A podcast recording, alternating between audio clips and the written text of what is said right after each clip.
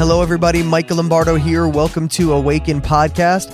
I did a short break, man. It was about two weeks that I didn't release a show. Used to, you know, people who are listening every single week are used to having a podcast every Monday and Thursday. I got a few messages from some friends and some other people just saying, like, where's a podcast at? Are you still doing it? Yes, I am. Just took a couple week hiatus, went to visit some family, went to, you know, a lot of work and different things that are taking place. And so took a couple week break.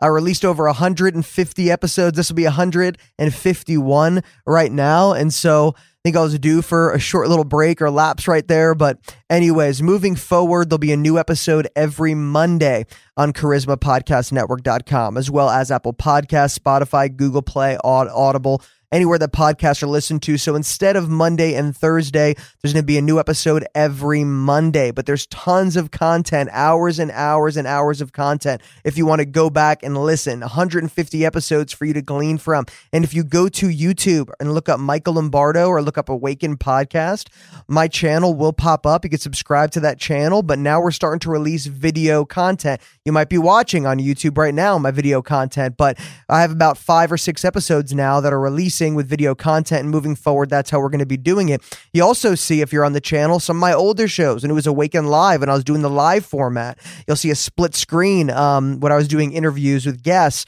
and there's about 80 episodes on there of content as well, apart from the new version of Awaken Podcast. And so there's lots of free content out there for you guys to glean from and be blessed by.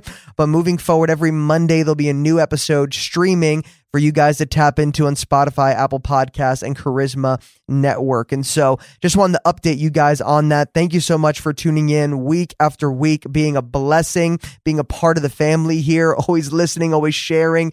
You know, make sure to subscribe, rate, and review this podcast. It gets it out to more people so they could be blessed by the gospel. They could be blessed by the interviews, the revelation, all the amazing things that are taking place through this podcast. They can enjoy that. All right. And so make sure to do that. It really helps me out. I appreciate it. I love producing free content for you guys. I don't want to charge a cent for it. I love doing that. And so it really helps just to subscribe and a review and just share this with family and friends. And so today I'm continuing a series on the Sermon on the Mount. Not exactly sure how many parts this is going to be. I am ending chapter five today. So the Sermon on the Mount, one of Jesus' most famous sermons. Um, it's chapters five through seven in the Gospel of Matthew. And I'm just going to end chapter five today. And I think I'm just going to be pulling certain texts out, not going line by line, but I'm going to be pulling certain texts out that I believe have relevance that I feel like the Lord is highlighting in this time. Obviously, the whole thing is amazing, but at the same time, you know, to go line by line, it'll be like a 30 part series.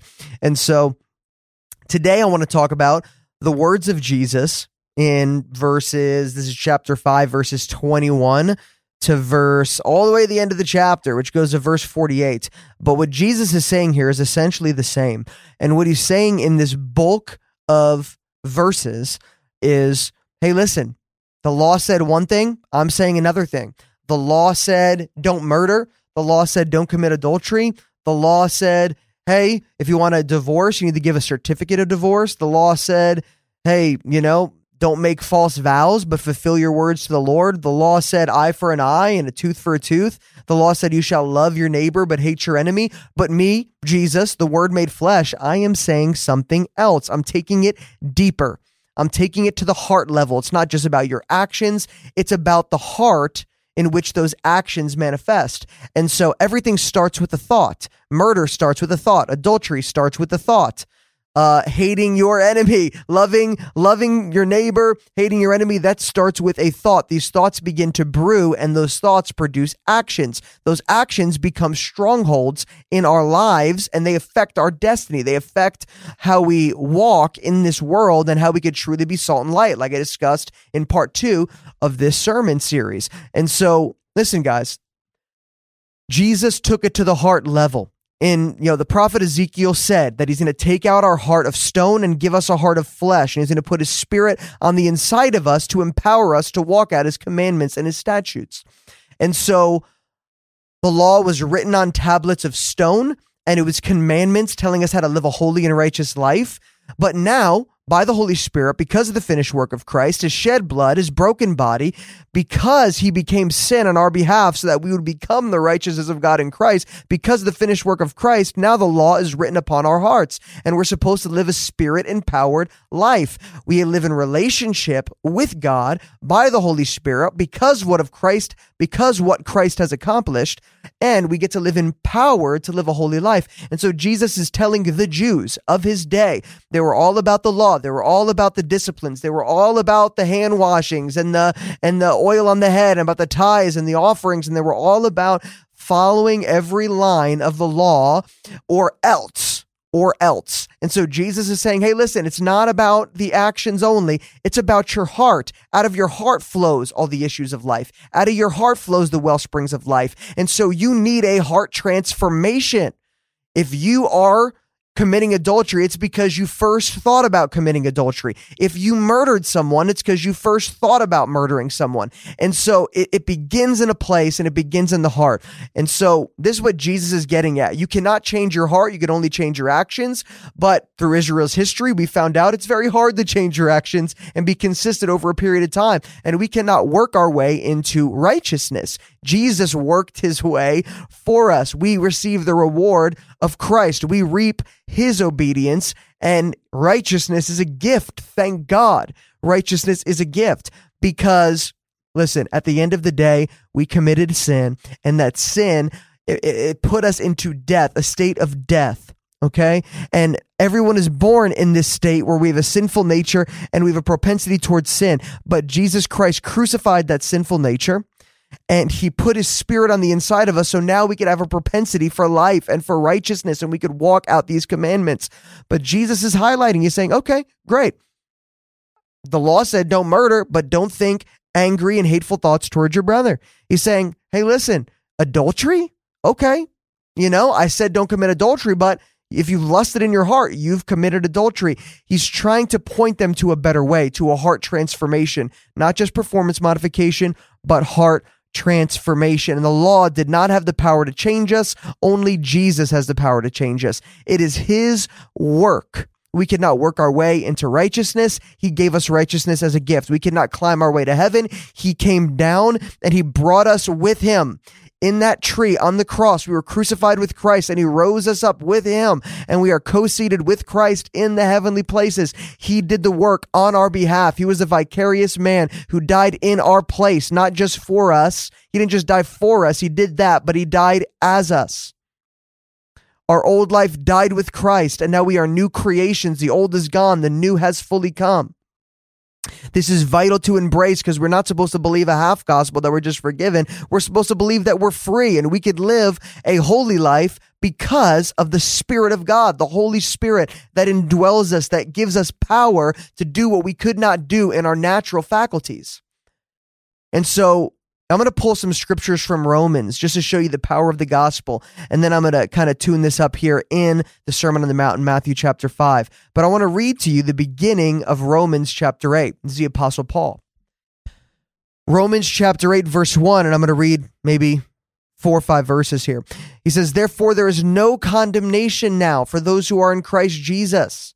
For the law of the Spirit of life in Christ Jesus has set you free from the law of sin and death. And he says in verse 7 that it is the law that brought sin and death that arouses sin, which produces death in our lives. Just a commandment stirs up sin in us. Verse 3 For what the law could not do, this is important. Verse 3, guys, I'm highlighting this. Verse 3 For what the law could not do, weak as it was through the flesh, God did, sending his son in the likeness of sinful flesh as an offering for sin. He condemned sin in the flesh so that the requirement of the law might be fulfilled in us who do not walk according to the flesh, but according to the Spirit. The law could not complete the job. That's why Jesus came. The law failed. The law was good for its time. It was a schoolmaster. It taught us that we needed Jesus, that we cannot do it in our own powers and abilities. The law showed us that we are sinners in need of a Savior. And the law is not for the righteous, but it is for the unrighteous, for the immoral, for the ungodly, for the kidnappers, for the murderers. The Apostle Paul tells us that it's not for those to live a righteous life, not to help us live a righteous life, but it is for those so they could recognize I don't know God. I don't know Jesus. I need his help. I need a savior. And so, what the law could not do, weak as it was with the flesh combined, God did in sending his son in the likeness of sinful flesh. He wasn't sinful, he was perfect and spotless, but in the likeness of sinful flesh, as an offering for sin, he, sin, he condemned sin in the flesh. I love that. I'm going to go to Romans chapter 10 really quick.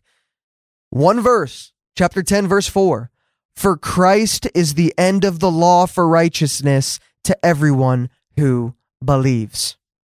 Christ is the end of the law for righteousness to everyone who believes. If you believe, Christ is the end of the law for you. You are righteous by the act of Christ alone, by his finished work alone. By grace through faith, I am saved, not of my own merit, so that I could boast before the Lord, but by grace through faith. This is the gospel. No works needed. Jesus plus nothing. I embrace his work. I receive the, the merit of all that he has done. And so if you are in Christ, if you believe and are in Christ, the law does not apply. So when Jesus is speaking in Matthew 5, he's speaking to unbelievers. He's speaking to the Jews of his day who are religious, who are relying upon their own merit based on their obedience to the law. So he's trying to get them to see it's not just about the physical action, it's about your heart. Your hearts are corrupt. He tells the Pharisees that your hearts are like, you're like whitewashed tombs. Your chalice is real pretty on the outside, but it's dirty on the inside. He's trying them to get to get them to see that you're dirty on the inside. You're looking all pretty and polished on the outside, but you're dirty on the inside. You need a heart transformation. And I believe this is what he is hammering. This is what he is preparing them for. He's trying to get them to the end of themselves, not relying upon their own works of righteousness, but bringing them to a place of surrender, saying, I can't do this on my own. And so you go through this. Jesus is sharing with them how to live a righteous life. This is also a beautiful picture for us to know what righteousness looks like. You know, the apostle Paul really tells us about what Christ truly accomplished and how to live a spirit empowered life. And he does give us precepts and, and, and, you know, um, deeds that, that show us that, hey, listen, like this is what it looks like to live a holy life. But Jesus is also giving that, giving this to us in this chapter as well. He's saying we need to reconcile with our brother. That's what righteousness looks like. He's saying that we need to purify ourselves in the sense we we you know we need to push away from temptation and embrace sexual purity. He's saying that in the next book of scripture. And then go down to verse 31 and he's saying hey listen there's no reason for you to divorce anyone except for sexual immorality. In the past you could divorce anyone you anyone you want. Now there's only one reason that's acceptable. That's what it looks like to live a holy life. And then he goes on to the next one and saying like hey listen if you say something do it Hey, listen, if you make a vow to God, do it. Let your yes be yes, let your no be no. Anything else is from the evil one. That is a picture on how to live a holy life. And then he goes on to say, Oh, yeah, eye for an eye, tooth for a tooth. That's cool. I'm saying go the extra mile. I'm saying if someone slaps you on the right cheek, give him the other cheek too. If someone takes away your cloak, give him all your clothes. If someone tries to tell you to go a mile, hey, listen, go ahead and just do whatever he wants. At the end of the day, he's just saying, do more, give more. Don't you know, repay evil for evil, but give them good instead. Heap burning hot coals on their head with love and kindness. And now you shall love your enemies, but hate, you shall love your neighbor, but hate your enemies. Saying, no, you need to love your enemies as well as your neighbor because, hey, listen, even godless people, people that don't have the Lord, that are living in sin, they love their friends, but they don't love their enemies. So what makes you different if you do the same thing? And he's saying, like, hey, listen, people that are living in the Lord, the saints of God, the holy priesthood, the chosen nation. These people, they love their friends and their enemies. And they learn how to bless those who curse them. And they learn how to be men and women of their word. And they know how to live a pure life and they know how to reconcile with their brothers. And they don't swear upon heaven and earth. They don't make swears at all because they don't know their life is not in their hands. And he's just saying here at the end of this chapter, he's saying that God makes it rain on the righteous and the unrighteous.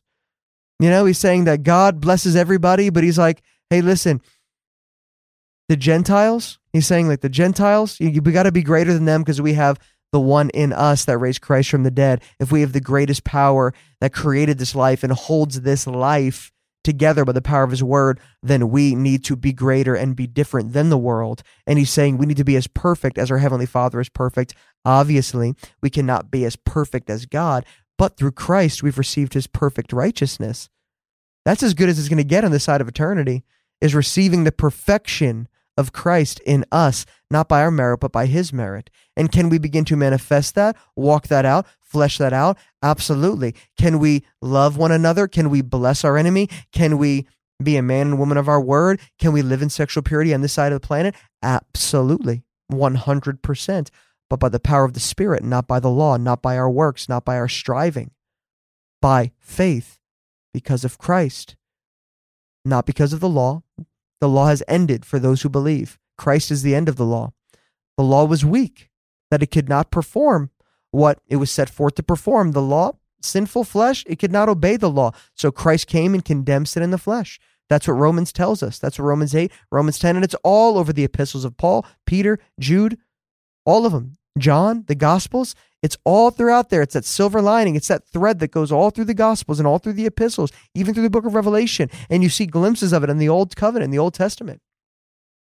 And so we need to see that Jesus is trying to get to the heart level of people. There's a lot of self righteous people out there. A lot of people feel like as they go to church that they're saved because they, uh, you know, do certain good things and they give to the poor or certain charities or they don't, you know, they're not as evil as everybody else. You know, they don't murder. They're not pedophiles. They're not this or that.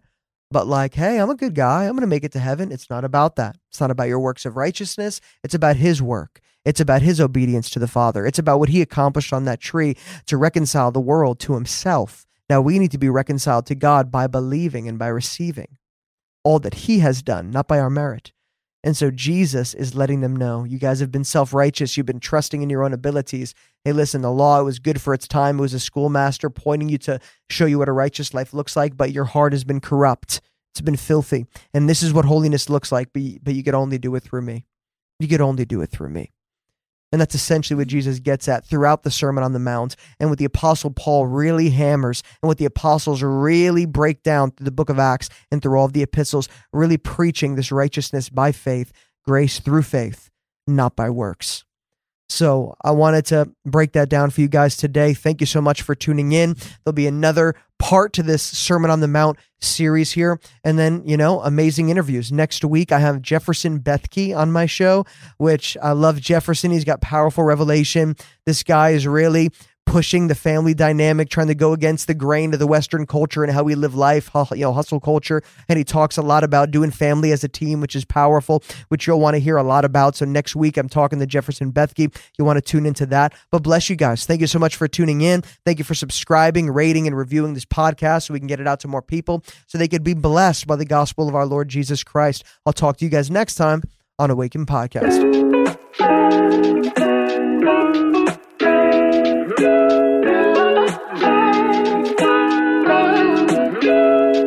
Hey guys, Michael Lombardo here. Uh, just quickly, I just want to make a resource available to you. I wrote a book released with Destiny Image Publishers called Immersed in His Glory, a supernatural guide to experiencing and abiding in God's presence. My desire is for you to get to know the Lord in a experiential way, to break every barrier to experience God's presence in your everyday life. I've met people all over the world that are just hungry to know him, but just don't know how to get there, don't know how to experience Jesus in a deeper way. You know, what keeps you from encountering him in a greater way? Do you feel unfit to enter his presence? Do you feel stuck? Maybe you worry that you don't know enough to meet with God. Every human being is hardwired with a need for intimacy with God. When this need isn't met, we search elsewhere and we find ourselves broken and unfulfilled but connecting with God is of utmost importance. And in this book, I'm just inviting you to experience this vital union with the Holy Spirit that is greater than you have ever imagined. A continuous fellowship with God where a lifestyle of miracles, visions, encounters becomes normal. All right, so in this book, you learn how to be free from self condemnation, guilt, and shame through intimacy with the Holy Spirit. You learn how to um, ex- have guidance from God as you experience His presence every day. You overcome lies that have held you back from experiencing more of God. You get a revelation of your inheritance that was already freely yours, you know, through the lavish gift of grace through Jesus. And so I just want to present this to you immersed in His glory. You can go to Amazon and find it there. You could also go to my website, lifepouredoutintl.org lifepouredoutintl.org, or you can go to destinyimage.com. The audiobook is available as well on amazon.com, as well as some video teachings at destinyimage.com. And so, bless you guys. Grab a copy of Immersed in His Glory. Thank you.